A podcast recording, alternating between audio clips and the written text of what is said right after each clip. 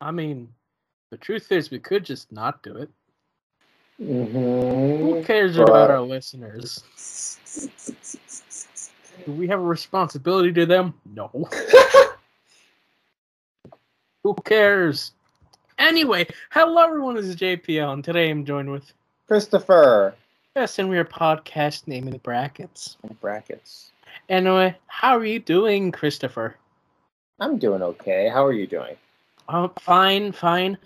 I just came back from a week long trip to my grandparents. Oh, really? I just saw my family, some of my family. What Yeah. a coincidence. Yeah, I didn't bring my computer with me, which I normally don't do. But I'm not recording anything. I'm not editing anything. I have no reason to just to lug this thing along, so I left it behind and just did whatever I did. Nice. It is nice. Um, so yeah, we it's been a little bit since we talked. So maybe not for you listeners, um, because of my poor scheduling. But yeah, about two, three-ish weeks, something like weeks. that. Two weeks. Two, almost three. Almost. How's three. it almost three? I mean, because if, if we missed today, we'd have to wait till this next weekend, you know? Yeah, so it's just two weeks, John. Yeah, but it was almost three. Oh my gosh, John. Could have been. Honestly, it could have been. But it wasn't. But it could have been. All right. So, I don't remember what I did for the past two weeks. Actually, I do. But, like, I know what I watched, Uh huh. I know what I ate. Uh huh. But what did I do? What did you do, John? that was significant. Um, okay, so like big, big like news things. Uh, a uh, Minecraft YouTuber passed away of cancer this Oh. past couple weeks ago. Technoblade, who was a kind of a bigger, a big guy. Um, which is a shame because I really liked his stuff. hmm But um, yeah, that was a shame. Uh, you know, he's the video announcing like this thing is now his most popular viewed video, and I think he would vi- find that so amusing because he was a very witty, comedic guy. He he'd be like, and this is just how he was like. It's like, oh man, like what? I got so many views just from dying. Man, I should have died sooner. Putting all this work on being good. Anyway. Um, yeah, that was the bummer news. hmm And uh on to other stuff. What did you do, Christopher? I spent time with my family. We we did the mini golf thing. Oh, pirate one? The pirate one. Yeah, that was Did you go through the other hole? which other hole? We only did one hole round. Yeah, so we did both of them Yeah. Okay. on separate days, but On oh, separate days. Cool. yeah. Um, but yeah, that was fun. Yeah. Sound like fun. And they saw the show four times. Four times. Yes, my brother only two times, but they saw the show four times. I can't do that. Oh, God. I can work on a show that many times, but I can't just sit and watch a show four times. I don't care enough. Well, they rewatched the DVDs enough to that. Oh my goodness. Yeah, yeah. Uh yes. Anyway, um when we last left off, I was getting into Stranger Things. Which So I I- found hilarious. Yeah, I had finished season one at that point and started season two. I have now up to this point finished season three. Mhm. Uh, we took a break because we traveled. And we'll be starting season four. Who knows? Soon.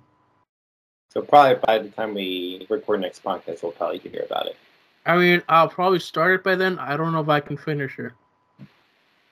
Weren't you guys watching like two episodes a day? Yeah, but like these episodes are getting longer, Yeah. so might take a bit of time, especially if we start watching Miss Marvel. Um, because that finale comes out this week, I believe. hmm Hmm. So I before my family came, I had only seen like the first two episodes of the fourth season, and then the night before they came, I'm like, okay, because it was like the day after like the whole season dropped, the rest of the season dropped. So I'm like, do I risk getting spoiled, or That's a bad idea. so I went for that or. Oh my gosh! Did I you do it? I did. I went through episodes three through nine Hmm. that night. Oh boy. I got like max three hours of sleep. See, I'm not that young anymore. I could still do it, but like, I have a family with me now. I can't really do that. I actually can. You know, I do it all the time. But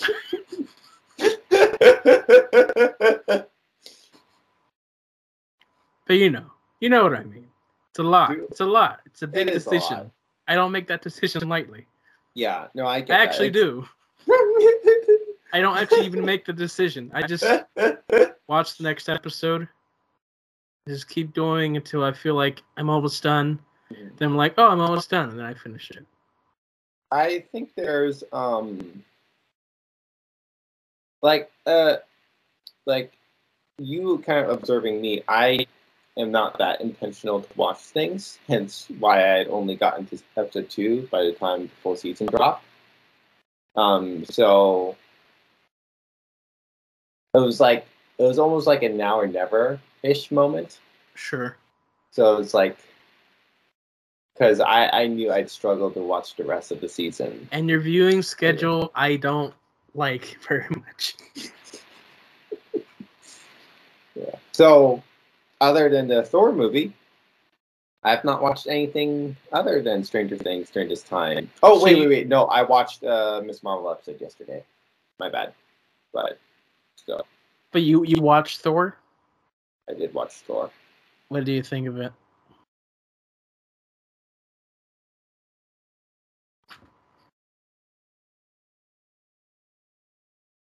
Great.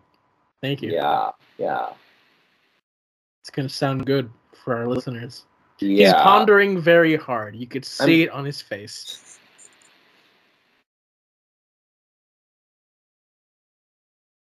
It's a very mixed bag. That's what I've been hearing.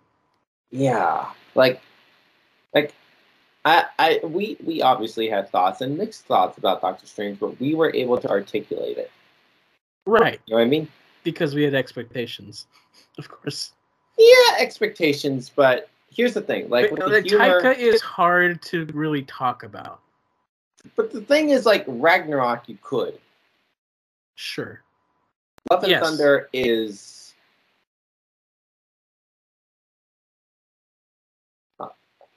a mess. A mess in that. Let, let's take the humor for example. Sometimes it lands, and sometimes it just does not. And Yeah. Ragnarok had a very witty feeling about it. Love and Thunder felt dumb at moments. And and I'll be honest, I like dumb. I like even like slapstick stuff. There's one like slaps slapstick moment that killed me. But there are other uh, like Korg, for example.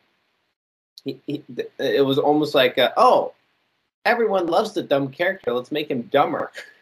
It's almost like the it, uh, Larry and VeggieTales in the house at the moment. It, it's I mean? like Drax, actually. yeah, I guess, but at, Like Drax like- became much more of a comedic character after the first film. Mhm. Like much more But- comedic. but that was enjoyable. You know what I mean? Right. But because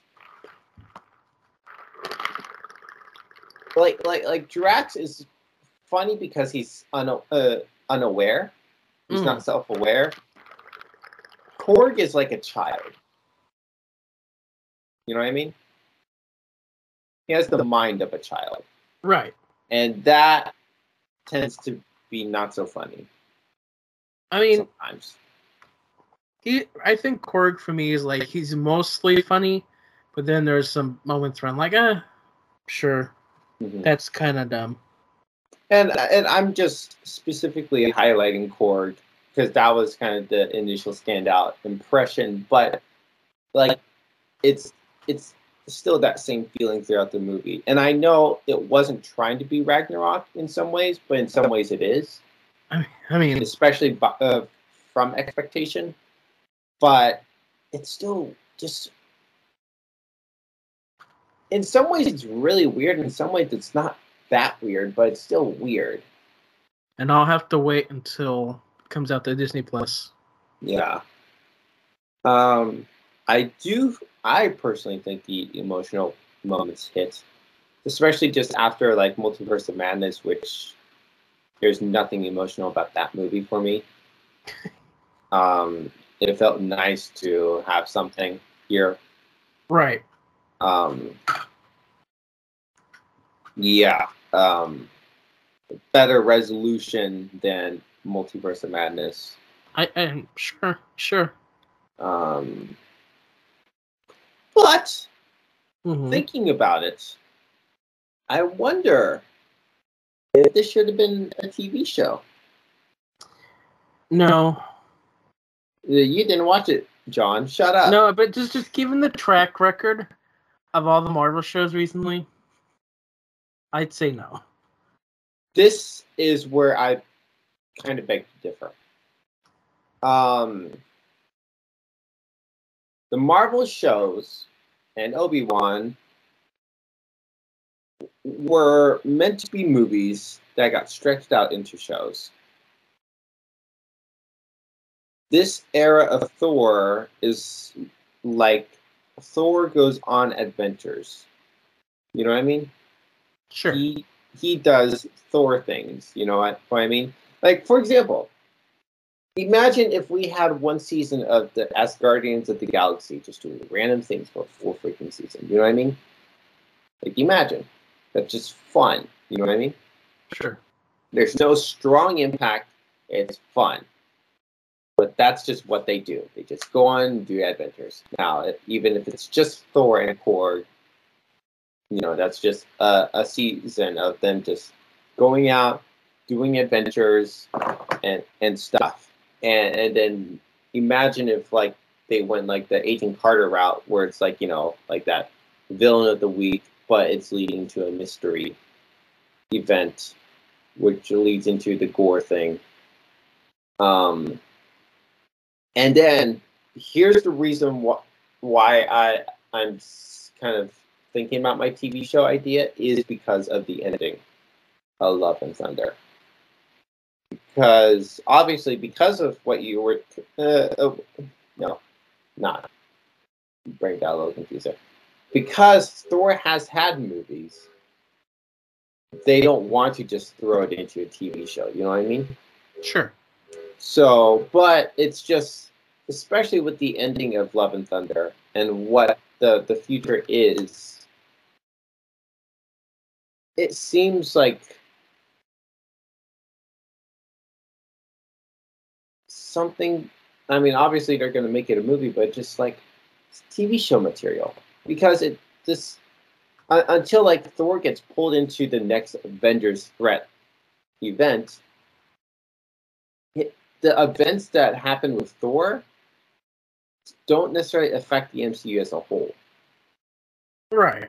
If we're being honest, the Dark World had a bigger effect, had the most impact on the MCU simply on introducing the Infinity Stone. But like Ragnarok didn't necessarily have any impact on, you know, on Infinity War or Endgame right? The original Thor just simply introduced the character. You know, it's like there there isn't like you know Ant Man the Wasp, we introduced the the tunnel, so and then therefore it's in End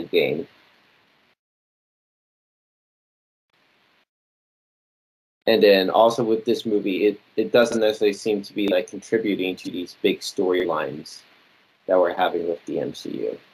So, I mean, I don't think there's going to be anything necessarily wrong with Thor just going on adventures in the TV show.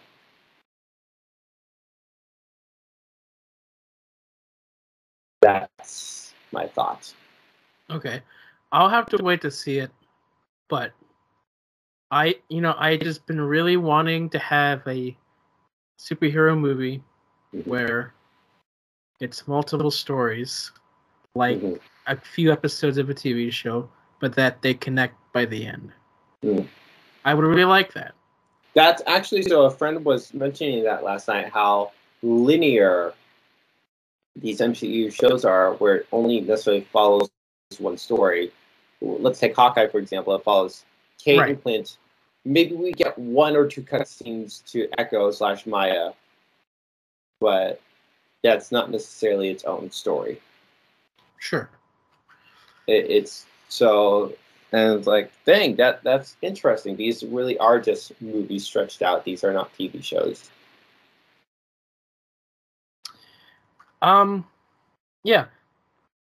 So sliding back into Stranger Things. Yes.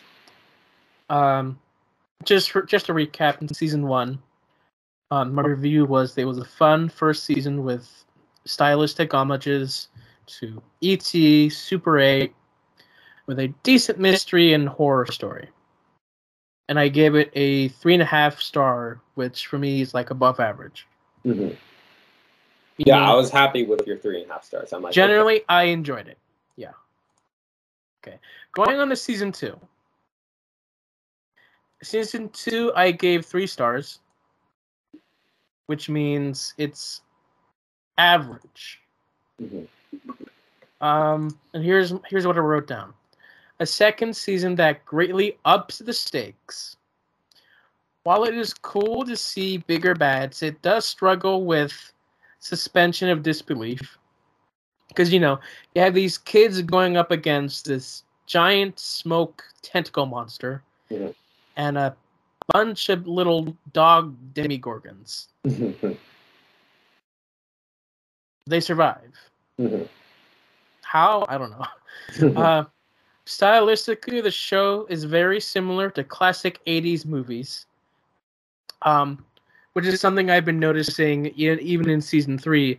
Is that they they're taking like these ideas and tropes from 80s movies. Mm-hmm. Um, for like season two, I could definitely tell that like having the army of demogorgons felt a whole lot like the Aliens movie, hmm. where in the sequel they upped the ante. Instead of just one alien, they got like hundreds. And like they had similar ideas where like they have the tracking device mm-hmm. where you see all of them coming in on the radar. Um, similarly to I guess Tremors 2, where you have a different breed of tremors, I suppose. Um, and like finishing what I say is that I really like the character dynamics in season two because they were made fresh. Because characters who previously never interacted were teamed up, mm-hmm. which was like, holy crap, this is a great team up. Mm-hmm. And so overall, it was a decent season that I felt this could have been the end of the show. Yeah. Like the ending was like, oh yeah, that's a good ending. Mm-hmm. You, you didn't need to continue. And then that's how we felt at the end of season one. I feel like they had more open-ended questions at the end of season two. I I felt there was more open-ended in season one. Well, they said, I feel like they created open-ended questions at the end of season one that didn't have to exist. Right, but like season one, you had, oh, he vomited a slug. That's not good. What's gonna happen?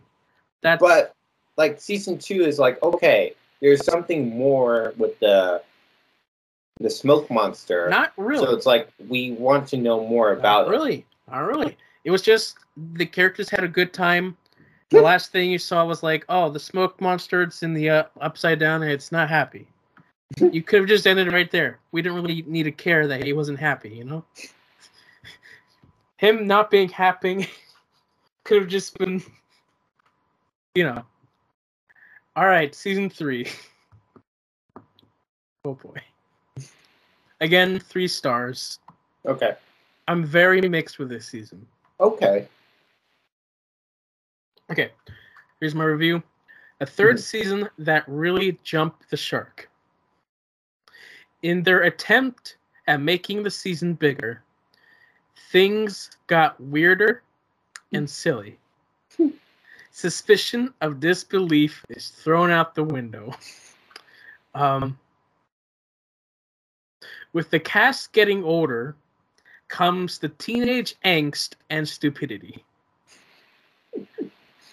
The writing became lazy as it made characters do stupid things in order to extend the runtime. The saving graces come in the form of the comedy and the next level VFX. The mystery was not as interesting and really dragged on in places. And it's I consider the weakest season.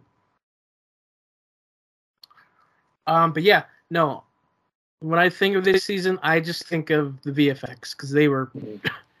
I was shocked at how good these things were looking. Even though Meat Monster, I was I was. It's a meat monster. What the heck is this? How are characters surviving this? It's a freaking meat monster. They're so dumb. Hopper is hilarious, but I love Hopper. he's he in this season's like screw the law. I'm gonna do whatever it takes Yeah. to do these weird things. Um, Sorry, Th- one of my favorite Hopper moments is in season two when when Mike and El are. No, my bad. It was season three. mm, I'm so sorry. It was actually season three when he had to have some talk or whatever, see, and he was just so happy. That was Yeah. one of my favorite moments. see, I didn't really like some of that because again, the teenager stuff was just so dumb. Yeah, no, I, I Like- think It, it made me really dislike those characters, like doing those things. It's like, wow, I thought these characters were smart. Now they're doing dumb things. Mhm. I- Dustin was Dustin, you know. Yeah. I think one of the biggest issues is the fact that and then and then when you enter season four, now we have more characters. But each season adds a few more characters. And then now the writing starts to dev- devote its time and energy to specific characters. Sure. And then other characters suffer. So Right. like like Mike I felt like his strongest season was the first season. Yeah. And then the other seasons, Three is definitely his weakest because the season was more focused on Hopper and Dustin. Mhm. And Steve, who Steve just shone in the season, I thought. yeah, Steve like I like him as the babysitter guy Yes. because he's so funny, Yes. but it's also like kind of weird how he's now only considered the babysitter guy. hmm It. Oh yeah, the Russians were in this season as well. Oh yeah, the Russians. They existed. um, this season, let, let's see, what was this season inspired by? The Blob, um, The Thing, and Terminator. I so this this is my thoughts about season two and three based on what you're saying. I think there's an element where season two was trying to be bigger than season one, I know. but it felt like a re. It, it did. It felt like a season two. Sure. season three, I think in some ways did actually did feel bigger. It felt more menacing at times. Yeah. But- like, so what do we do to make this a stronger, bigger season? Like, oh, we we already did the the mine guy. Let's do him again with, rats. We need something else. Russians. think- I think there is also an element though where I also do agree with you. There is like a, a like a almost like a tonal shift in season three, and I think uh, what what you're saying about the characters that probably is a strong contributor, like how they're evolving, made the show evolve and gave the season a very different feel, where Right. it, it's like it's it's it in some ways doesn't it in some ways feels like a season three because it's trying to find new footing but at the same Mhm. time doesn't feel like a season three because it almost feels like a different show Sure. but in some ways i did like a, the different feeling Like, I'm trying to imagine, like, what the heck is season four? yeah i'm really curious your thoughts on season four because right. Because, like, how much more can they do? Because there's season five coming. season five will be the last season so- Yeah. So, like, what more can you do? Sure, the upside down is a big mystery. Mhm. I don't think I want to really know much more about it. Just leave it be. I Um, I think I, I was uh, there were some choices in season four I was impressed with in terms of the mystery of the upside down. Right. Um so that because I felt like season two and three season one introduces the concept.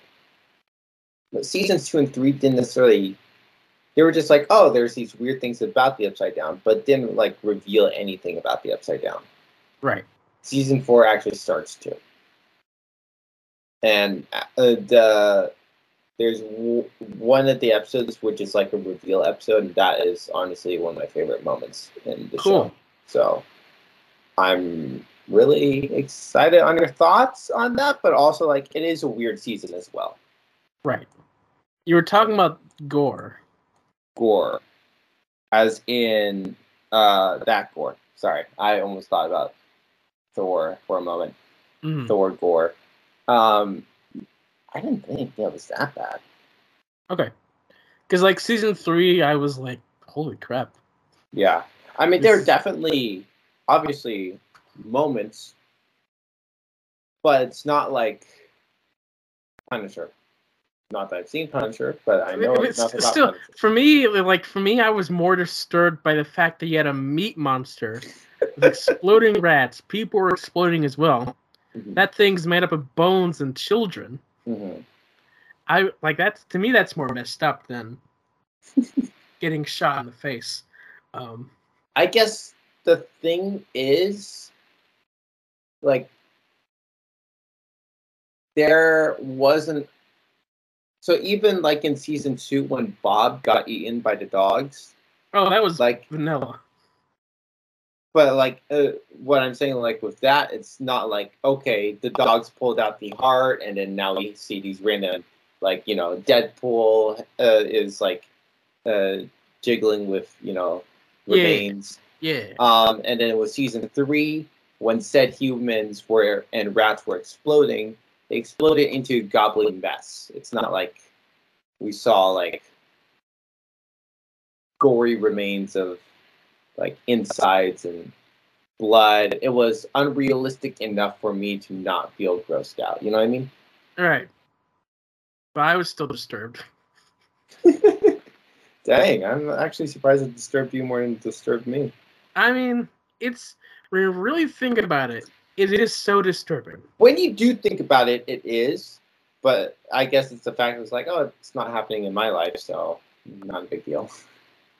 All right. Okay.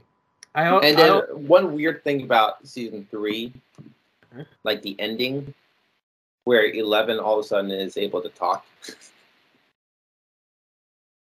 to uh, she had that little Disney moment with Billy, as Billy was dying, and all of a sudden, Eleven was kind of able to talk. Okay. Like, normally, that was like you've never been able to talk this well before. I I didn't really think about that. Honestly, I didn't really care. All right, so who are some of your favorite characters? Besides Hopper, Yes, you said you kind of like Steve, right? I like season two and three, Steve. Yes, that makes sense. Mm. Dustin, because he's like the most. I want to say uh, logical character of the group, hmm and like he's he's really kind of a peacemaker kind of guy. He hmm wants to just, you know, not get into much conflict. hmm He's a nerd. I can appreciate that. Um, Robin, kinda.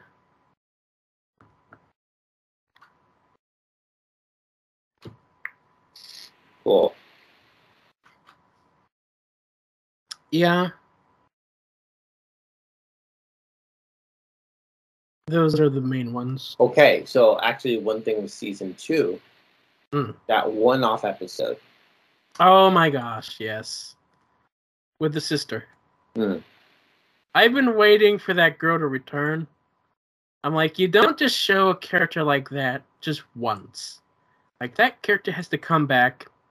Also, they mentioned in the episode that the Papa was still alive, but we haven't seen him yet. So, do you want Either they forgot or they don't care. Um, I'll I'll I'll wait. Okay. I'll see when I see. Okay. Like the writer in me is like these characters have to come up again because they're they are very important Yeah. to, to, to Eleven. hmm Um. Yeah. I- I'll keep my trap shut. Yeah. Good old Hopper in his Russian prison. hmm Okay, so what? Okay, so would you have preferred they killed Hopper or kept him alive? see, the smart thing is to keep Hopper alive Right. because like Hopper is part of the reason why you keep watching the show. hmm I mean, killing him off makes sense logically with how that situation was. hmm I'm sure they'll have a stupid thing where it's like, oh, he jumped into the thing and ended up in Russia. I have to wait and see. hmm But Hopper being alive was really the only thing that I knew before watching the show. Because people were like so excited that he was alive. Because they teased that in the trailer, actually, years Hmm. ago. I mean, they had that end credit scene where they did tease it, so I guess I mean, the trailer only. The tease is just like, don't open, Americans, stay alive. But the main focus was on the Demogorgon. Mhm.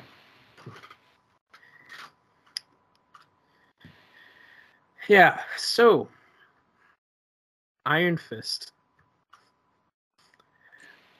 I'm sorry, like I'm like just a moment. I'm just like, ugh. It, it's almost upsetting. It's like, oh, I can't talk about Thor. I can't talk about Stranger Things. just waiting Uh, for I- you. Here, here's the thing. That's how I feel a lot, most of the time, Oh, with you, oh. with like so many other things. It's like, oh, so this is like your revenge or something, huh? it's like I can't talk to you about Doctor Who, or half of Star Wars, or The Lord of the Rings, or Harry Potter, or But it's not like there's anything My Little Pony, with, with Harry Potter or Lord of the Rings, right? or the Marvel shows, or DC stuff. Mm-hmm. But yeah, no. You get to Cool. experience what being a fan like with a friend who hasn't seen it yet. Okay then. I'm glad you enjoyed torturing me. This is the way of life, Christopher. You are getting your toes wet. This is what most people do with actually. Proceed, John. Iron Fist. Proceed, Iron Fist. I finished that because that was such a oh Yes. that was such a a hard time to watch. um. Okay. Here's my official review. Mm-hmm. A poorly executed first season of a show with good potential. Uh, my rating was two and a half stars. The I'm not gonna lie. Sorry, with Stranger Things, I actually thought you were gonna give season two and three two and a half stars. So it's actually surprising you gave Se- it three. season three was almost two and a half, Okay, but it was again it was the comedy and VFX that really saved it. that that's fair. All right, continue. Okay. The protagonist. Oh, I'm so sorry. One thought. One other thought. But you were talking about like characters making dumb decisions, and then It was so mostly Nancy, honestly. Okay. I love Nancy though. I know, but this season, like, she was like, "Oh no, the monster's right there. I'm just gonna stand here, not run away. Oh no, I'm in a room. I'm just gonna stand against the wall while it comes towards me. There's a window right there. There's a door right there. But oh no, I'm just gonna stand here. Mhm. I I do agree. Where it's like, I, I think season four suffers more with like we we really went through all this. so it's really just like those tropes, mhm. the lazy writing trope of just like, like in Doctor Strange when they're running away from Wanda, but they shut a door and they just stop for some reason. well, that was to do with Sam Raimi. Right. But then like uh America Chavez, when they're told she's coming through reflections, she stops to look Mhm. at a puddle. Oh my gosh. Like that type of writing. That's what Okay. I've been seeing. Gotcha. But Okay, anyway. so actually, what I meant is like a storyline that feels unnecessary. You know what I mean? Um Billy and the mom. Billy and the mob. And the mom. Mom. Yep. Oh my gosh. Like here's the thing. That was a that was kind of a funny joke in the second season, but when they continued it, I'm like, oh, now it's getting uncomfortable. Yeah. See, like that's like un like we really have to sit through that. You know what I mean? I know. So yeah, those. Uh, Season three, I was like less inclined to watch the next episode as I was Mhm. the last two seasons. mhm. It took me a bit. I was like, I had to watch it, you know. All right, Iron Anyways, Fist. yeah. Go on. The protagonist is not interesting, and is quite frankly an emotional idiot. Honestly, that's that's the character right there. The side characters are more interesting, but sometimes get pulled into bad writing. While there are several fights in the show, they're killed in the editing, Hmm. Which is something that you more so noticed upon a rewatch. Yeah. Um, the protagonist never uses their abilities when they should, when they should. That's lame. So it's like there is more of the Moon Knight in Moon Knight than there is the Iron Fist in this show about the Iron Fist. Yo, especially considering that's his freaking hand, you'd think he'd use it more. I know. It's, so here's the thing. Mm, Let me finish this thing. The show is clearly rushed in order to get to the defenders. While the show may be tolerable for an initial first viewing, it is a dreadful rewatch. Part of it is like I know the character from cartoons and other stuff. I know what his full potential is. Hmm. And so seeing this character never use his abilities, it's like it's like watching Spider-Man or Wolverine never using their webs or their claws. You know? yeah, That's kind of how it is. and, and th- those are the first things they turn to. Um yeah. That like, was what what's a Wolverine fight if he doesn't pull out his claws? Yeah, what is it? It's like Iron Fist. Oh no. I guess I gotta end this fight. Turns on the fist. For like two seconds for the final thing. Ends the fight right there. And Lame. in universe, they talk about the fire Iron Fists like, ah, this Iron Fist is this legendary warrior.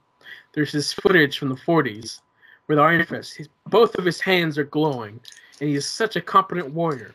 And he's in the costume as well.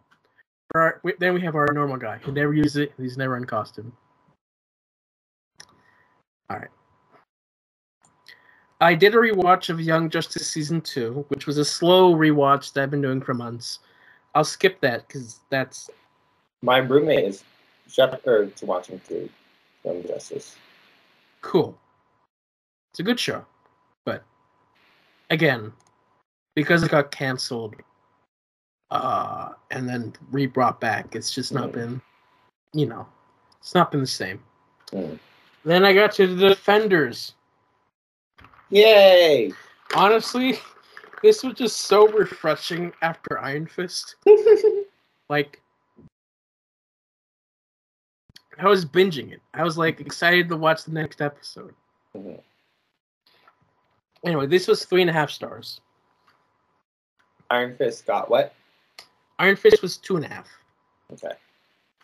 Okay. So the Defenders. A cool miniseries with its ups and downs. Seeing the Netflix Marvel characters come together was lots of fun to watch after seeing the five seasons of build up. The different lighting that represented the characters was well placed. And the writing for the characters was diverse and on point. So each character had like a different color to represent them. Mm-hmm. And was really cool is like the different lighting and how it changed to represent those characters. And like when they came together, you could see like spots of those colors all around. It was mm-hmm. really cool to see. Okay. The different ways they transitioned from one show to another was also pretty cool because tonally they're different shows and they, mm-hmm. for the most part, match that. the weakest part of the show was Iron Fist with his editing style. What? And, and the final payoff because Iron Fist's editing style was bad. And for like for this, like the I believe they combine editors to like do stuff. And so whenever the Iron Fist people did their stuff, it was not great. That's crazy. And yeah, like the final payoff for Iron Fist was just weak, uh-huh. weak. The show builds up to a cool. The show built up a cool mystery that wasn't as well. Sorry, the five sh- seasons of shows they built up to a cool mystery that wasn't as well revealed here. Again, because they were rushing. The final confront- the final confrontation was lackluster compared to the first half of the season. Hmm. Um, but yeah, the first half was greatly built up, and then slowly they just began to like. it, it was clear that they were struggling to figure out what, what to do, like towards the end. Okay. The music built up to the final battle pretty well It was good. But of course, when they started fighting, but was replaced by a weak rap song and poor audio mixing during the battle. Like this was this was something that I had noticed like when I first watched the show back then. Mm-hmm. Was like the rap song was just bad and was like only represented one of the characters. Mm-hmm. And was like the audio mixing was just so bad like it was laughable. like it's hard for me to explain. Like you'd have to watch that fight scene to like you could tell it's like, oh, mm-hmm. something's not right here. It's it's silly. Okay. Overall, this show was cool to bring these characters together and finished storylines that were three years in the making. However, I also struggled to juggle the different show plots, characters, and styles for a satisfying conclusion. I still really enjoyed it. It's an eight episode show. Mm-hmm. It's an easy rewatch. But yeah.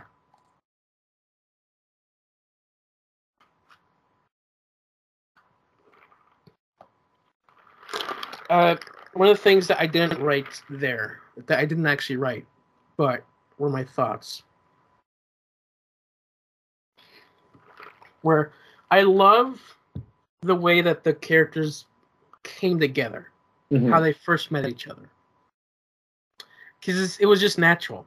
Mhm. They bumped into each other following the same mystery, which is really how the show, superhero stuff should happen. Mhm. Um, it's really how the Justice League movie should have been. Mhm. Avengers, I could, I could let them group up, fine, sure. But here, I really liked how they met up by accident, Mhm. and I felt like their um, their struggles were very natural to the characters. Mhm. It made sense. Whereas I, again, the Avengers struggles were a little bit more forced to Mhm. runtime. Okay, speaking of Jessica Jones, Cool. they changed the name card in the show. They did what? Yeah. To its original title, uh, or the title they were planning to use, aka Jessica Jones. Well, uh, that was kind of always the case, wasn't it? No, it was just Jessica Jones, wasn't it? Yes and no. Like officially, it is called Jessica Jones, but like I do believe the logo had AKA Jessica Jones at one point. From I what mean, I'm seeing, that that's what they changed uh, the title cards on Disney Plus to be. And that's fine. Each episode title always had AKA this thing, Yeah. so it's it's not an issue. I thought it was interesting. It's it, yeah, it's interesting. Okay, so then the Punisher, Oh, the Punisher. your favorite. Grandma walking, wa- you watching it? No. No. No, I, I stay in the basement in a secluded area. it's really great. Okay, Punisher. I had uh, four and a half stars. Because it's not quite five. Mhm. Here's my review. A fantastic first season. This show is a great commentary about PTSD and how different people deal with it. Jon Bernthal gives an amazing performance that ties up the story of his revenge. And that's what I wrote. Um, yeah, no, I I do really like the show. So, did his dog die? No. no, his dog did not die. Okay, good to know. Just, just, just checking on him. Sure. No, but yeah, Punisher. Again, it's like Daredevil. I just really like watching the show. hmm So you, you, you did say you prefer the Netflix UI over the Disney Plus UI, correct? Um, the yeah, the basic UI for Netflix. So how have you been? I mean, it's not a major deal, but how's that been? Just like going through these shows with a different aesthetic, essentially. Um, I mean, it hasn't been too difficult, too different. Um, a part of it, of course, is like Disney Plus still isn't 100% on their subtitles. Because Defenders had moments again where characters were speaking a different language, but it wasn't properly Mhm. being titled, so. You know, that that is what it is. Mm-hmm. But yeah, so far it's been fine. It's pretty much the same. Mm-hmm. Cool. So, did you watch anything after So Punisher? after Punisher, well, I'm, it's what I'm currently watching. Um, Wolverine and the X Men. I watched a few episodes just driving back. Mm-hmm. You know, to take time during the drive. So I'm watching that. It's fine. This is your first time watching it? Yeah, first time watching it. And what year is this? what year is it? I, I want to say it's 2008. Let me look at it real quick. It's like it's later to it's later 2000. It's 2009. Okay.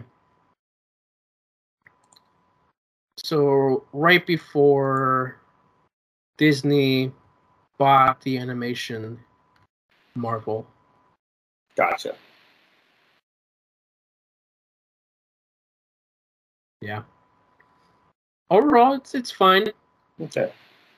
Like it's still early stages, so it's not going crazy yet, but Right. it's getting there.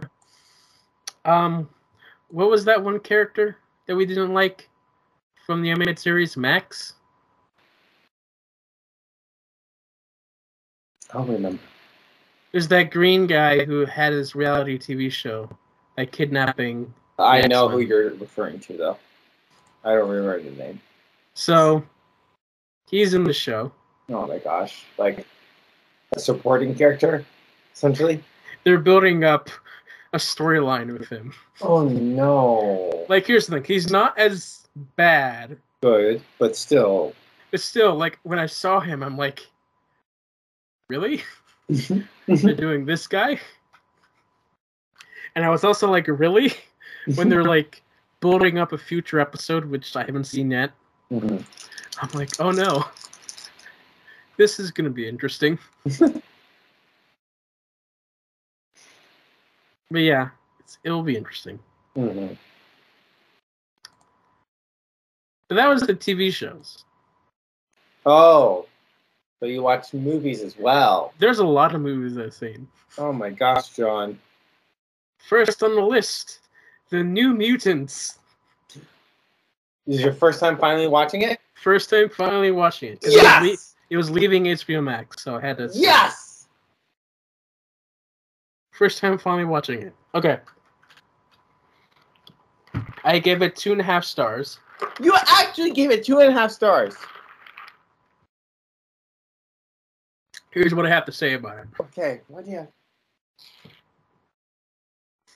This felt like it would be a pretty good TV pilot. And like, here's the thing. This could actually have been a good movie if what we got, the whole film, Mhm. was just the opening act of the film. And the rest of it was our characters surviving the world. Mhm. Like it, it, it did have an an interesting start that slowly just lost interest. Mhm. Yeah, because the film started, I'm like, huh, this is kind of interesting. I don't know what Christopher's talking about. And then the film kept going, and it's like, hmm. Like, what I'm saying is not terrible, but, like, there's not much here.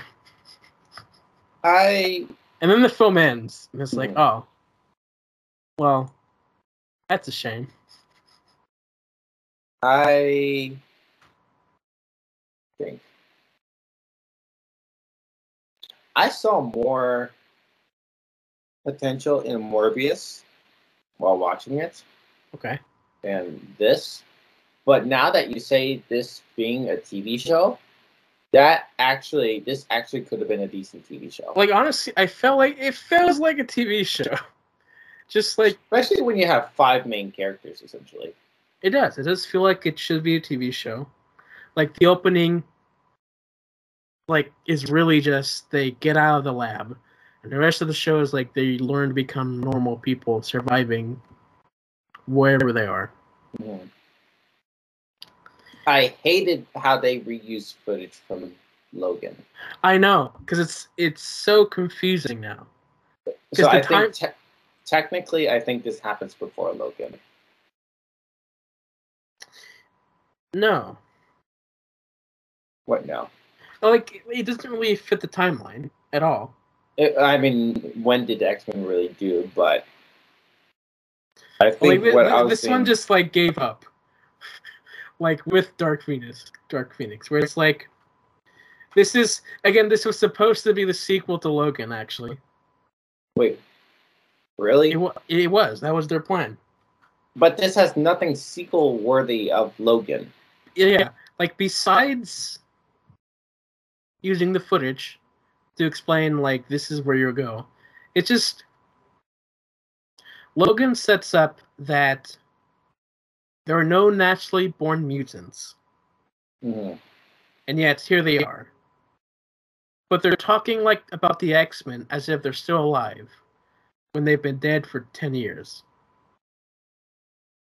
Which arguably makes this before Logan. But then, of course, you have the Logan footage. Because they're lazy. Which, like, honestly, it just, it just doesn't work either way. Yeah. yeah. Anyways, screw it. It doesn't matter when this Yeah. is on the timeline. No, like it, it was. It's kind of It's- disappointing because like it's a there- there- mess. it's a mess. Like there is some good stuff in here, but then it just like I mean, I didn't think so, but but good enough, good potential is what I mean. I mean, if we repurpose it into a TV show, I can see that. But as is, like, really, like this was like the most unmovie movie I've I ever I know, seen. which is why I was saying like honestly, this felt like it should have been the opening act of a story. Yeah. Yeah, yeah, yeah. And of course, part of it was um, issues because Disney bought Fox, and so then they had trouble just like doing stuff. Mhm.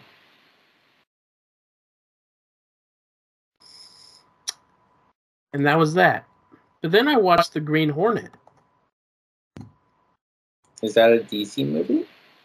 Mm, no, it's not. Never heard of this. It's, it's it's a superhero movie. Um, it came out in 2011. I, I saw it when it first came out. Mhm. Um, but it's a very forgettable movie after your first viewing. Mhm. I remember it more. But no, the Green Hornet Hornet was actually like a radio drama back in the 40s and such Okay. that was turned into a TV show in the 60s alongside the 60s Batman.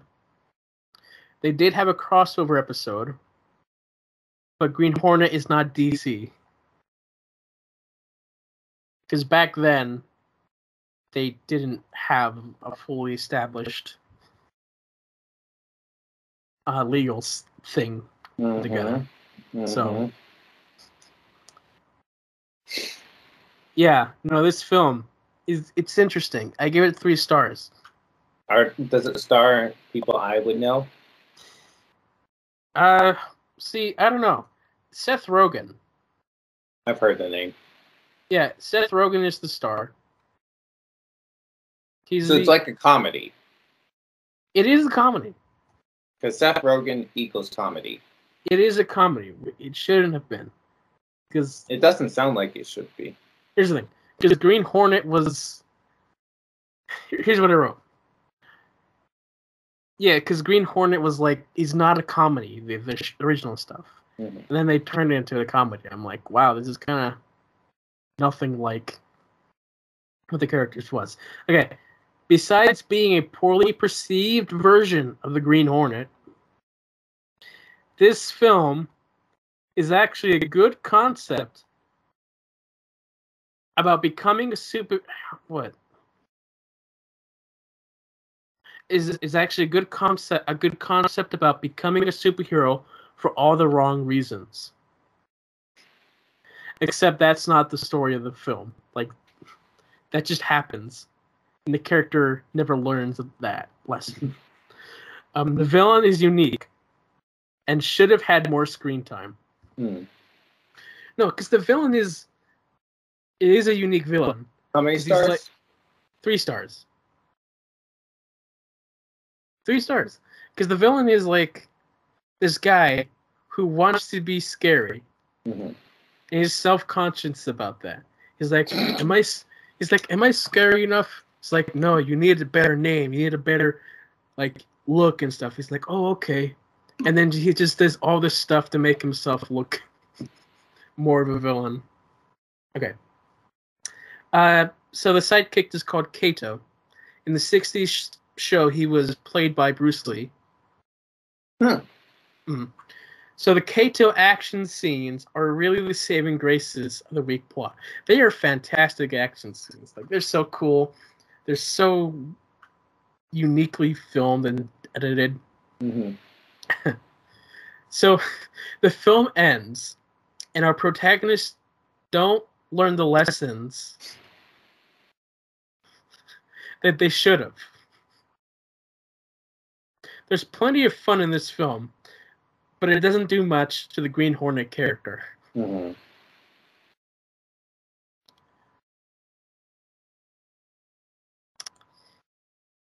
I think the film would work better nowadays versus back then. Because now that we have so many superhero films, Mhm. if they did this, it would have been good. It would have been Hmm. unique. So was a little too ahead of its time. Yes. Yes and no. Part of it, If this was done in a modern context, Right. so like the comedy of how they warped the Green Hornet is like exactly of its time, but like the idea Would is ahead of its today. time. Gotcha. that the writers didn't even think about their idea of he became the hero for all the wrong reasons, which is a lesson that should have been learned, Mhm. but it's not. Okay.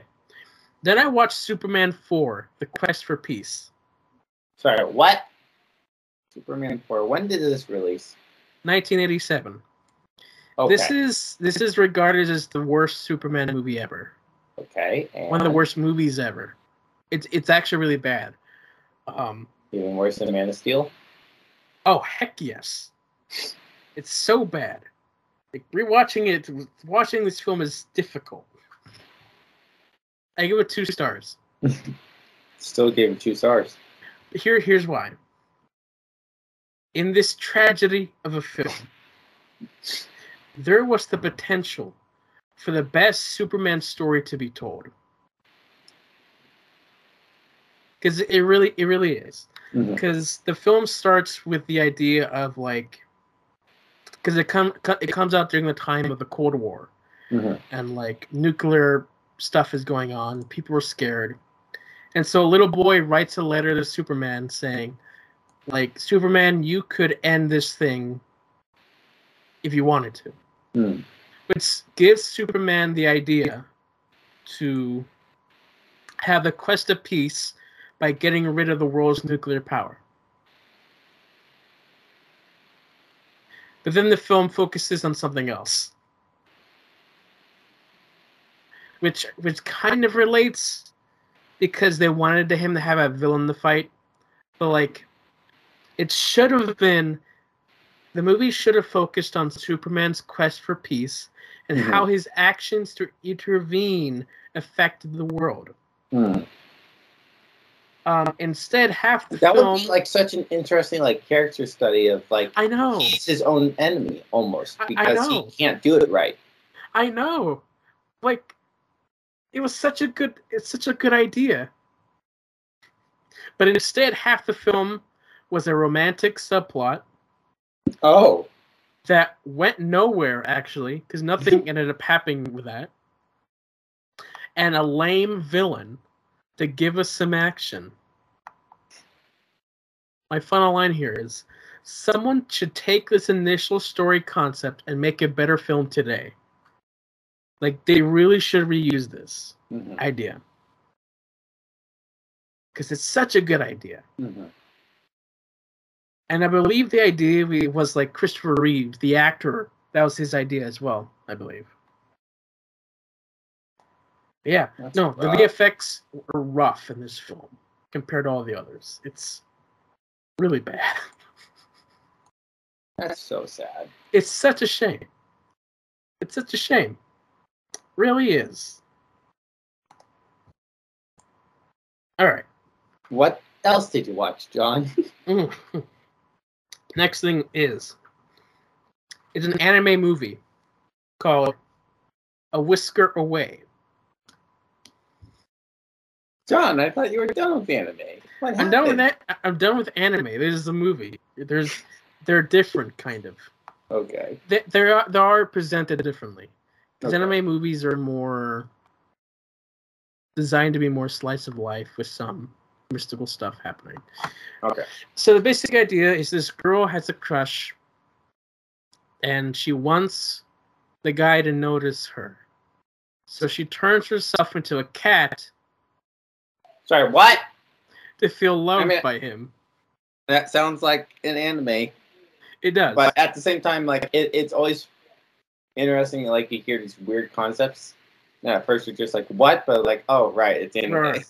right. So I gave this three and a half stars because it's not a terrible film. It's it's um, so here's So like, it, it, it's a decent thing.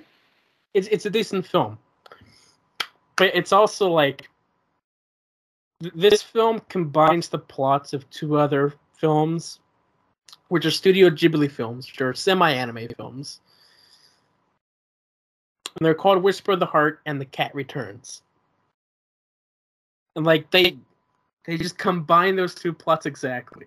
Hmm. Um, I enjoy those films. That, so like mm-hmm. seeing this, I was like, huh, that's interesting. That honestly is a really interesting concept for a movie. It is. Um, I just I don't know how uh, like uh, like the idea. I don't know. It sounds more like a TV episode, but still. Right. So these two movies are combined to make this sweet film about accepting that you don't need a change to find happiness. The plot is very simple and predictable because mm-hmm. it's you know it's your average uh, romantic movie and like mm-hmm. accepting the stuff, but mm-hmm. it's still a fun watch. Cool. Cool. So for Fourth of July. Oh, you, you did something special for the Fourth of July. I watched National Treasure. Rewatch actually. I watched this a lot as a kid. Okay. I still have yet to watch that movie. It's on my list. Right. I give it three stars. Mainly because like it because it's aged. And like here's what I wrote. A fun treasure adventure movie that carries similar tropes or the beginning of the tropes that will later be prevalent and done so much better in the unfun in the Uncharted franchise of games. Hmm. This film is good, but it serves as a ground plan for better stories. Hmm. Which is a shame because I enjoyed this. Mm-hmm. And now like thinking how it compares to like the Uncharted stuff, it's like those film like they're very similar in ideas except Uncharted takes it a step to a better direction. Mm. Like this is very vanilla. It's it's fun, mm. but like again, basic. Mm-hmm. After years of the initial ideas from the stuff being done better, it's like, oh, well, it's not really that. So, if that was the Fourth of July, and today is July 11th. Yes. How many more did you watch? Six. Oh my gosh. I watched a lot. You know, being stuck to your grandparents, you you gotta do something. So I watched. All right. What else did you watch, John? All right. Spy Kids. I've heard of it. You know, I watched this a lot as a kid, like okay. a lot, a lot. It's it is a kids family movie. hmm So it's a fun family film that perfectly captures what being a spy is like in the imagination of children. Mm. The style complements the filmmaking. While this isn't the best in cinema, it's still a fun series. hmm But yeah, no. Like uh, the director made this intentionally for kids, for the family. And I think like the vision of just how cool spy stuff is hmm for kids. Like this is what kids think spy stuff is, and they really Mm. they really nail it. Mm. And like I really loved this this as a kid. Mm. It's, it's not aged well, Mhm. but it's it's a, it's a good family film. Mhm. This was in 2001, by the way. So, yeah. All right. so another anime movie called Fireworks. Oh. Did it feature a Japanese cover of Katy Perry's Firework? No. Missed opportunity. Yeah, this is two and a half stars. Oh boy. A film that had an intriguing premise but didn't seem to know what to do with it. So the premise is uh this guy likes this girl. hmm They they go on a date but things mess up. So then he, so for some, for reasons of reasons, he has an object which he wishes, and he travels back in time, and changes a moment, so things turn out differently. Which is which is an interesting idea, but then like they didn't really know what to do with it. For for the most part, the film is alright. The animation and music is nice Mhm. but the story didn't seem to have a conclusion. like it's it's really weird. The ending is so weird. Because part of it is like after like redoing things, he starts to notice that his world is not correct because physics don't work the way that they should.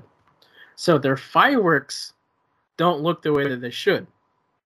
So he, he's doing things to try and get the fireworks to work and so that his relationship with this girl turns out. But then the film ends in the most weird spot where there should have been five or ten more minutes. and it's so confusing. So confusing. So it confusing. ends before anything is resolved. Because, like, you have to deal, because, like, they ran away Mhm. from their parents. His relationship with his best friend is ruined because his best friend liked the girl as well. Mhm. And then the film ends.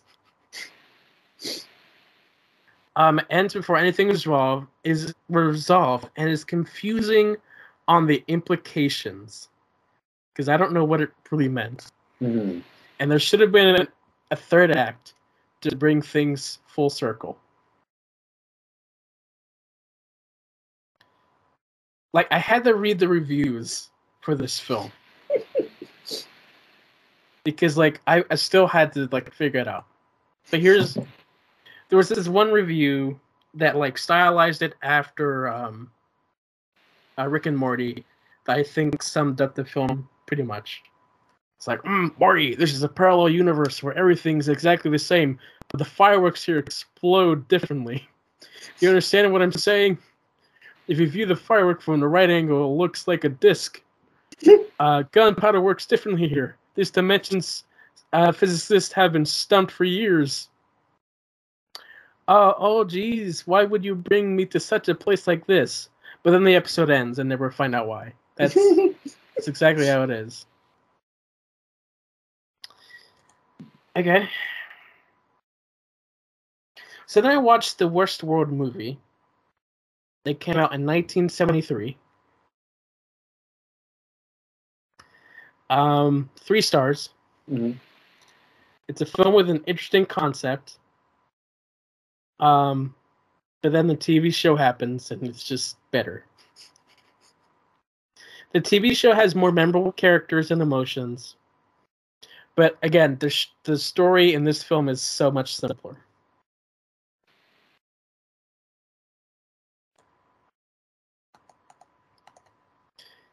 Then I watched Spy Kids 2. And I bet you had the time of your life. I mean, this was this was my favorite of the series. Oh, really? Okay. I think it's better, but I still give it three stars. Mm-hmm. Uh-huh. This came out in 2002. Spy Kids 2: The Island of Lost Dreams. A fun sequel to the Spy Kid genre. The stakes are upped and the budget is bigger. It did look bigger. It's still a fun watch with the family, even if it's a little outdated. the concept of combining Jurassic Park with spies and Clash of the Titans is entertaining.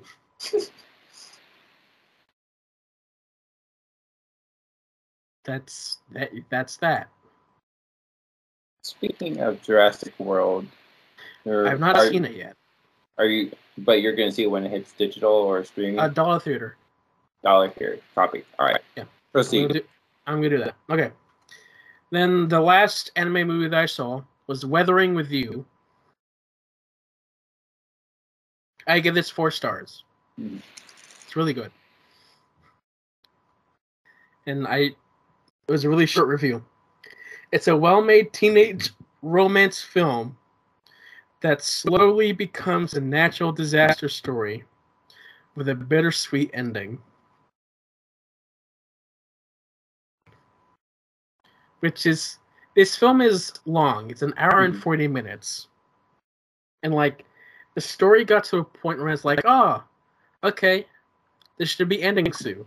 And then I checked the time, it's like, what? There's an hour left? like what more could happen? Like the the film starts with this kid running away and making him making his I don't know, new life in Tokyo. That slow that turns into a teenage romance when he meets a girl who can change the weather by making it sunny instead of raining. Mhm. Then it becomes a disaster movie where we find out that the girl has to sacrifice herself so that the rain doesn't destroy everything, which and she does.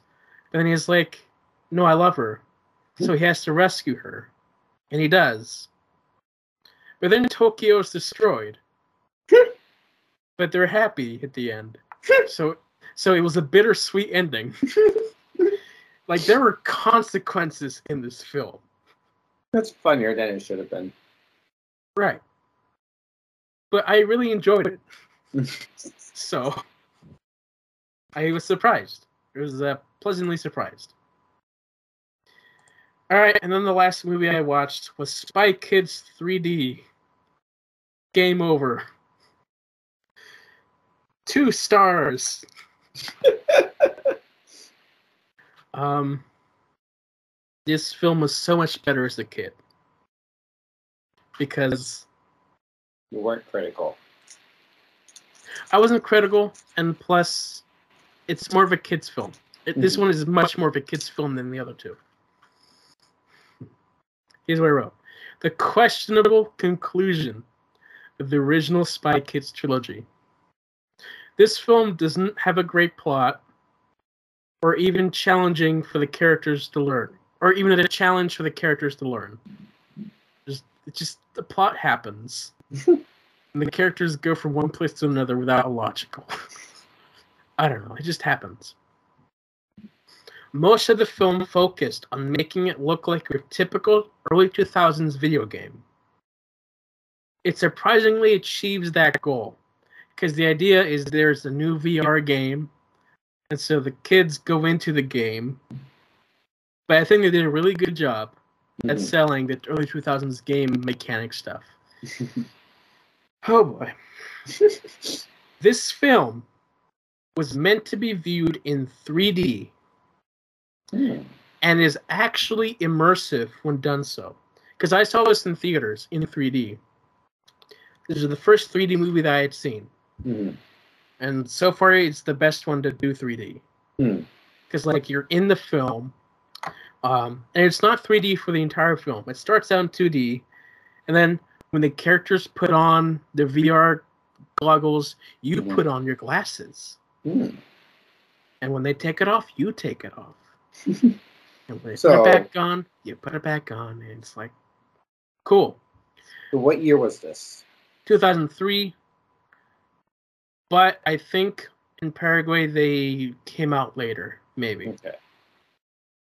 Anyway, you know, I, I when I got this on DVD, it did come with 3D glasses, which was really Ooh. cool. I missed those. But like on streaming and such, you don't get 3D. Hmm. So it's in 2D, and sadly, most ways to view the film is in 2D and does not help it. Because it's such a 3D movie, Hmm. which is a shame. And that was my watching for the past week. Week and a half, two weeks actually. Because Two weeks. two weeks. Because we were doing our stuff. Yeah, he had stuff to do. Had stuff to do. I talked a lot. You did, but it's okay. I didn't have a lot Like, to talk I about didn't- anyways. I didn't talk at all during this past week. So you ha- you had to get it out somehow, sometime, somewhere. See, because like most of the time I'm in the basement watching stuff, so I'm never talking. Mhm. Even when I'm with the family, like they're talking, I'm just sitting there listening, yeah, like, like, I don't- little boy. so I don't talk. And like my throat has to catch up with that. Because whenever I did try to talk, it was low. I had to clear my throat. It wasn't Mhm. uh giving up the proper sounds and breath that it needed. stupid throat. So I wasn't very articulate. hmm So it was uh it was a time. But now you were able to talk. I was able to talk. Good. So, what's next with the Marvel shows? Um next is season two of Jessica Jones. I've not started yet. Because I had just finished Punisher. Like yesterday. Mhm. I just finished it. And then then you get Jessica Jones, then season two of Luke Cage, and Iron Fist, and then Daredevil. Which is better, season two or three of Daredevil? Can you repeat that again? Which is better, season two or three of Daredevil? Uh well I'm gonna have to rewatch season three. I know. But I think season three as a whole is a better story Hmm. that's more complete than season two was. Hmm. But I like season two, How at least the first half. More. How many stars did you give that? Three and a half? What season two? Yeah, Four stars. four stars. Uh, my bet- my guess is that season three is going to be four and a half. Mhm. So, um, anyway, we did have the epic opera mixtape. Yes. Um, you you've been saying that it's you don't really have much to say more. Yeah, I haven't been able like to really like. For, first off, I'll just say, um, I know it was my idea to listen to music, but I guess I didn't expect to get be giving such like detailed information. I guess. Okay. Um, but yeah, no, but I like it, it's really, I, I do enjoy like, because music is what I enjoy. Mm-hmm. It's nice for me to kind of tap into that side of you Right. and hear what you do enjoy. So, which I have been enjoying. But again, the Epic Opera, probably one of my favorite playlists you have made Cool. um, because it just has it's not like as big and bombastic as like the battle mix. there are you know uh, obviously opera, beautiful. Um, you know, more moody or sounds song. More vocals with More the vocals. uh, instrumental. hmm But yeah, it's just it just like has more of that brooding feel. and more of heightened emotion and Yeah, action, I, I suppose. I really like like it- it's a really fun like listen. Um yeah. I've, I've mentioned like standout tracks last week. This time I, it was I, I put more in background, but Right. um, yeah, no, I I do. Um, it, it's nice to like hear what you actually like to listen to, and like this is honestly like I really enjoyed listening to this. So Um, so let's just go th- let's just go through this song by song. Yeah. So we start off with Duel of the Fates, which um is the music played for the fight with Darth Maul at the end of episode one. Which is the double bladed lightsaber guy mhm. for you. Um, this one, this one song is like most Star Wars fans considered like the best piece of Star Wars music. interesting. Um, I say so when it's done with what's shown on screen versus listening it to by itself. Hmm. Because I like it by itself, but I, it works better when it's with something.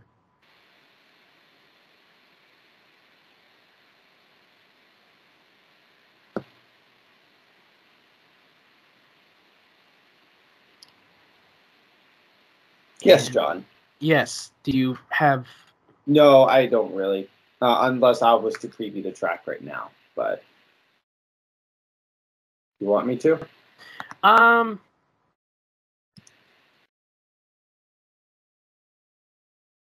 If you want to give your, if you want to give yourself like a couple seconds Okay. of just reminding you what the track was like. There's a few tracks like looking at them, I definitely remember, and I could say something, but just a hot second. Let me write this down. The timestamp down.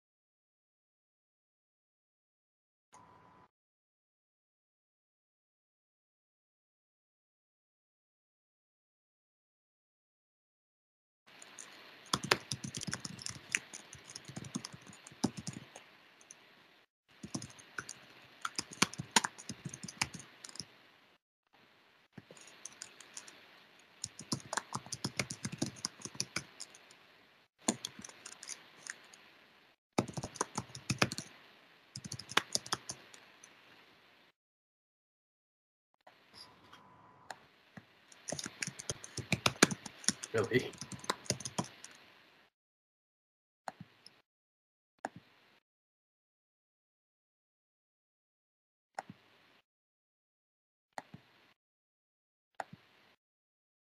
Sorry.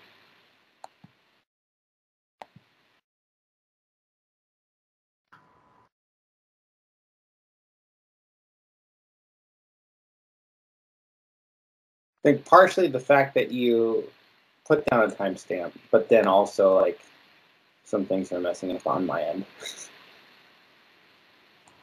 I'm like, let me let me make this easier, and it and it started making it harder for me. Like, that's not cool. That's not fun.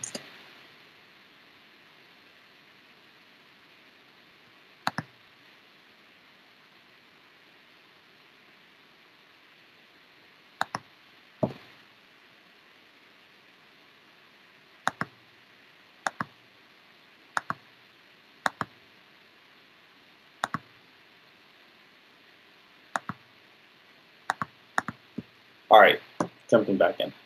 Like it, it's fine. Like uh, I obviously like the the opera aspect, but it's obviously like more the second half where it kind of like picks up and is coolish. But it's not like oh Right. my gosh, I love this. Sure.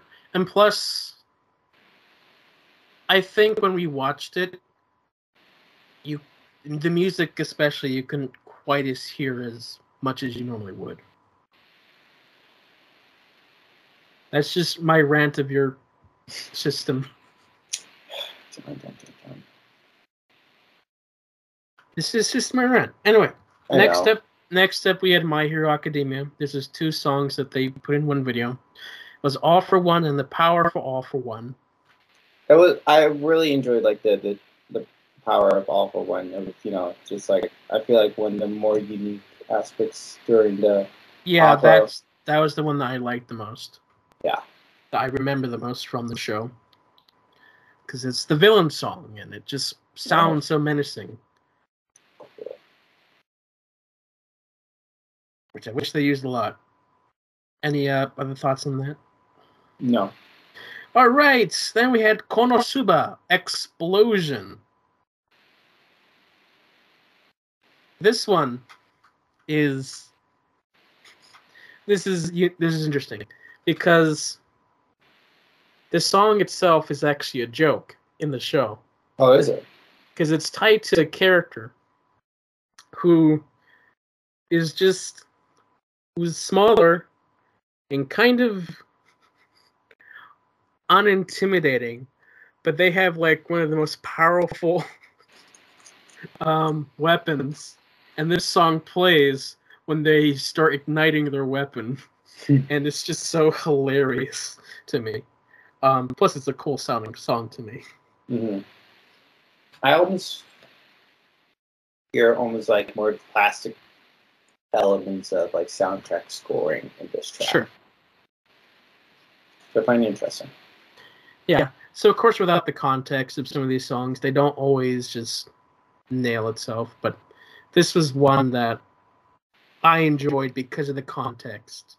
Hmm Um, and the next song, of course, is Vale Decem from Doctor Who. Most Doctor Who fans would know this song.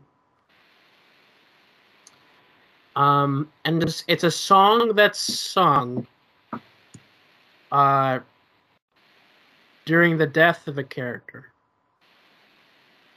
Hmm. and it's it's such an emotional scene. I it's one of my favorite scenes to watch.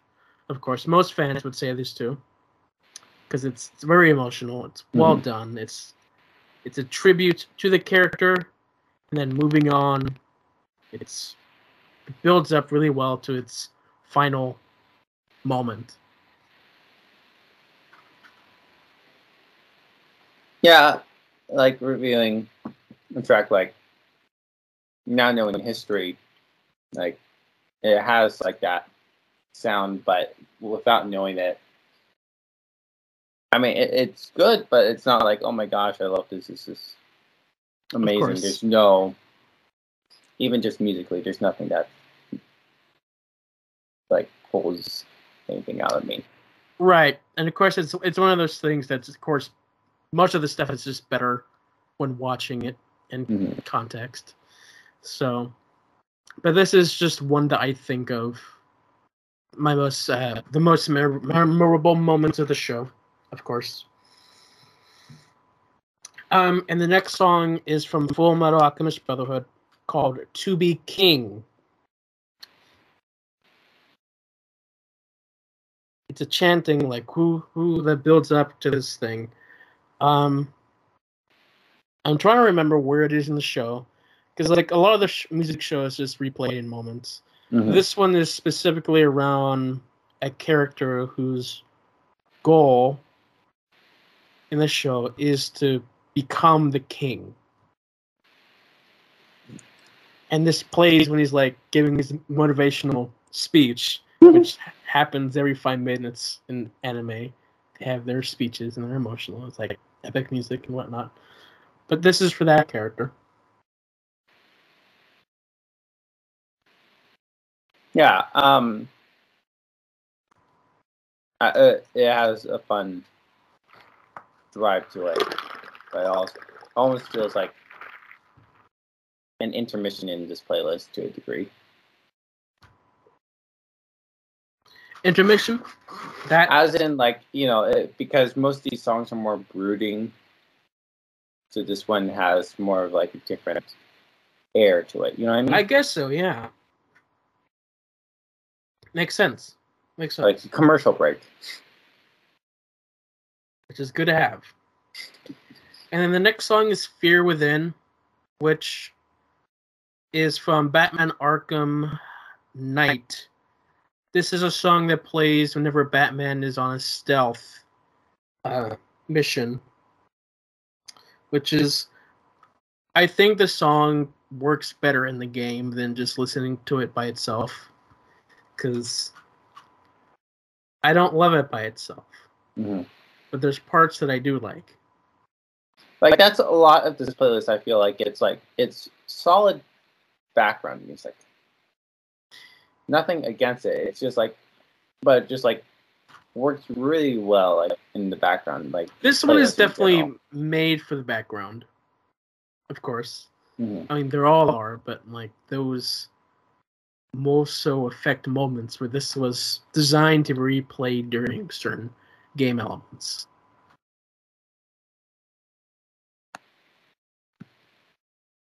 yeah. So like it, it's not a bad track, it, Mm, but like it, it fits with the general vibe of the playlist. yes. Um, and the next song is from the anime Death Note called Law of Solipsism. Um, this song is played during our main character's murder spree, which is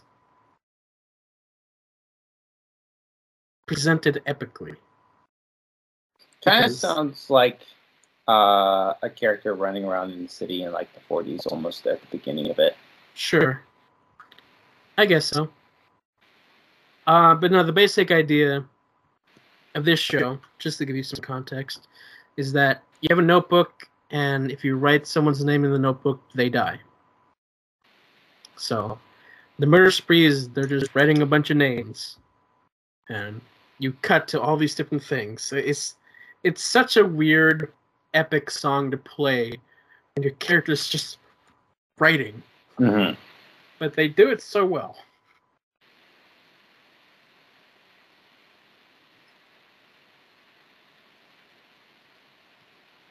And then I guess we move on to God of War, which is Which is video. honestly one of my favorites. Okay, uh, it's from the video game God of War. It's Bear McCreary, McCreary, who did the Godzilla soundtrack from the, one of the playlist. Um, he also does the music for Agents of Shield, which there's a moment in this song where I almost think they're about to play the theme to Agents of Shield, where it's like, is that is that?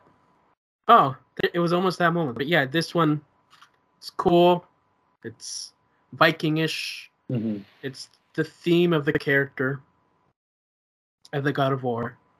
Um, I do think the song is a little bit too long, but it's still good.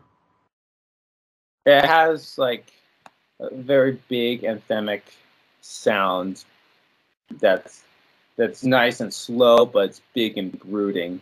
Mm, And while the vocals do take more of the forefront, the music helps support it. yes. A good composer. Um, then we have Khazad-dûm, which is from Fellowship of the Rings, of Lord of the Rings. It's eight minutes. For me, it's too long. But of course, this is meant to be watched with a film. Mhm. Uh, it's it was also a track I enjoyed. Uh, obviously, only listened to it twice, so it's not like I've been able to like fully digest every moment. Um, but it's uh, I I really enjoy listening to it. There's a moment that reminds me of something, a score which I can't put my finger down, but honestly it might have been from the VeggieTales Lord of the Beans, but I don't remember or Mhm. know for sure. But yeah, it it was also one of my favorites on this playlist. Cool. I was worried about that one. The next song is Birth of the Twins and Padme's Destiny from Revenge of the Sith, um, which is, of course, Padme's death and Anakin's turning to Darth Vader. Yes. Very emotional. Very. The uh, like the only song on the playlist where I really had like um context um or at least context I remembered. So I really really really like that track. Right. Um, the next song is uh, Lapis Philosophorum, Philosophorum from uh, Full Metal Alchemist Brotherhood. Um, it's a music. It's one of the. It's one of the themes that replays uh, in different styles. Whenever the characters have to contemplate death and the meaning of a soul in life Hmm. which mm, I like. It's one of the songs that I hear free mind that I think of the most from the show.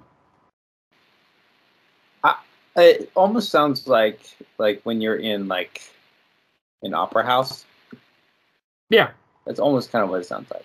But I will say like it there's not like a lot about the song that makes me go like, oh my gosh, I love this. of course. Nothing Of gets course. it, but just like yeah. But again, context helps. context would help. Which leads us to the last two, which are both from Return of the King, Lord of the Rings. Yes. It's Mount Doom and the Crack of Doom. These songs they go back and back to back. Oh, they do. They do.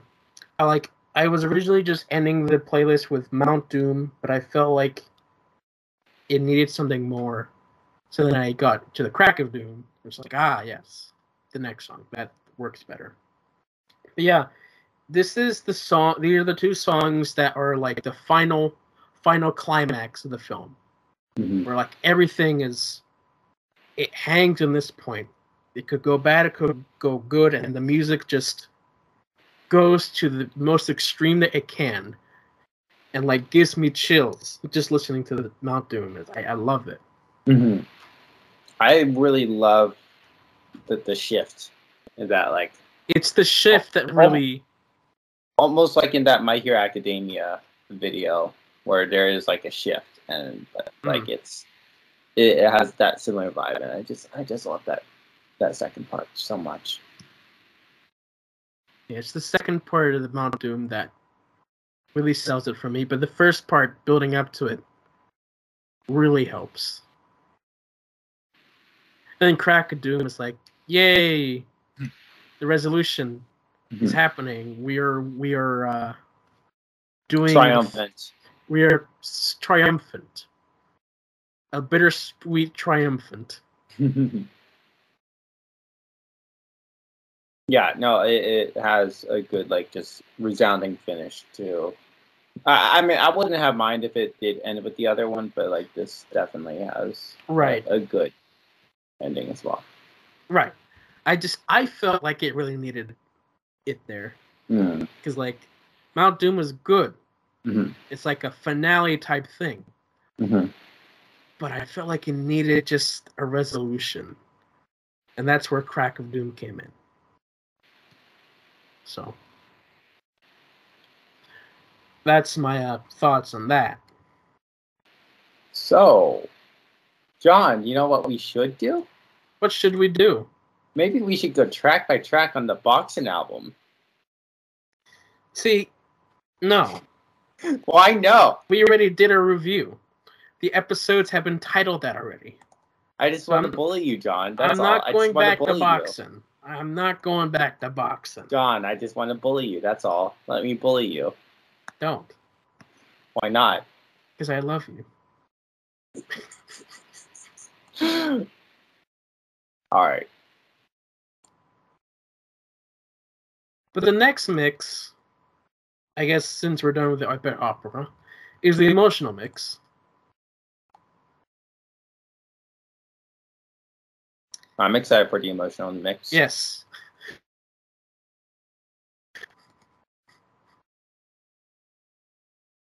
Because Michael Giacchino is the go-to person when you want emotional song. so really, is it, is it just a Giacchino? It's half of it is Giacchino.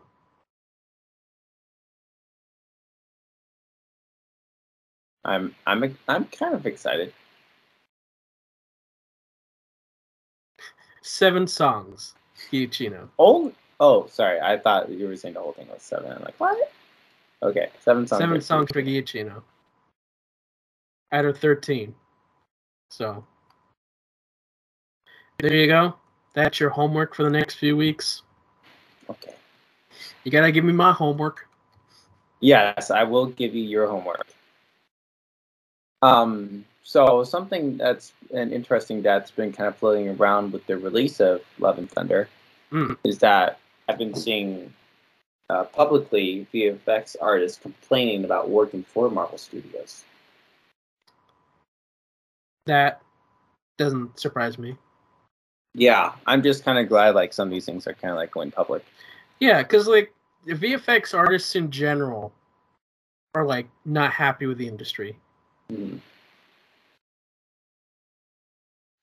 I mean, Um, even Taika laughed at a scene of Love and Thunder and said that doesn't look real. Right. So, So yeah, uh, v- VFX artist reacts. Good channel, good series. mhm. I'd highly recommend if you're interested in VFX just to see how it's done. Mhm. Also, Stuntmen reacts. That's also a cool sub series that they do. Okay. Just putting it out there. Yeah. So, you got anything planned for this week? But not really.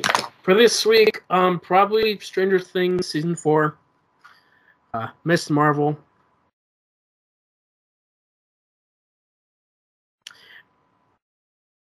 We'll see. hmm We'll see what happens.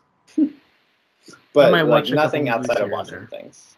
Outside of watching things, no plans. Okay. Hopefully, it's a chill week. Mhm. Hopefully. Uh, you, do you have anything else to say for today? Um, not really. Uh, I was I was looking for something to close it out with, but all I had was that VFX thing. I couldn't really think, see anything else really. There hasn't been a lot of news. I mean, Captain America: Four Gods director, but at this point, I feel like we're waiting for Comic Con. We are waiting for Comic Con. Yes.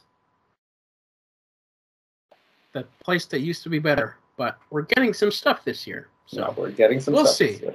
Yeah. that's soonish. Mm-hmm. And apparently, we'll get our first look at the X Men '97 show. Oh, So that's I'm, right. I, Oh, I'm intrigued. Right, right, right. Yeah, no, Disney Plus. Um, July 27th, they're coming out with the ILM miniseries, telling about the story of how ILM was created. They're the Industrial Light and Magic, the main VFX, special effects people that started with Star Wars, that created a bunch of stuff Mhm. which I'm excited for. I I I I I'd say you should watch it as well I think uh, uh, it'd be something I'm interested in. because like they talk they will they will talk about forming Pixar. Oh, okay. Like I mean at least forming the technology for Pixar. Yeah. Um and other stuff I can't remember. But I'm excited for it because I, I like this stuff. Mhm. So yeah, When Light Heat, when Lightyear hits Disney Plus, are you planning to watch it with your mom? I don't know with with my mom. Probably with just by myself maybe. Why not with your mom? Uh, I don't know. We can. I'm just curious. I mean, it'll give us something to do, so probably. So after Stranger Things, Yes. after Miss Marvel, Yes. you got another month till She-Hulk. Where are you gonna watch with your mom? Well, oh, I have no idea.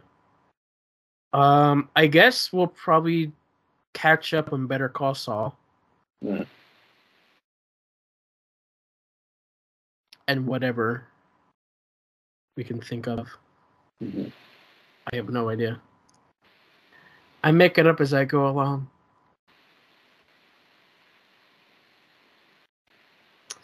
Yeah. In that case, thank you guys for listening, and we'll see you on the. Bye. Bye.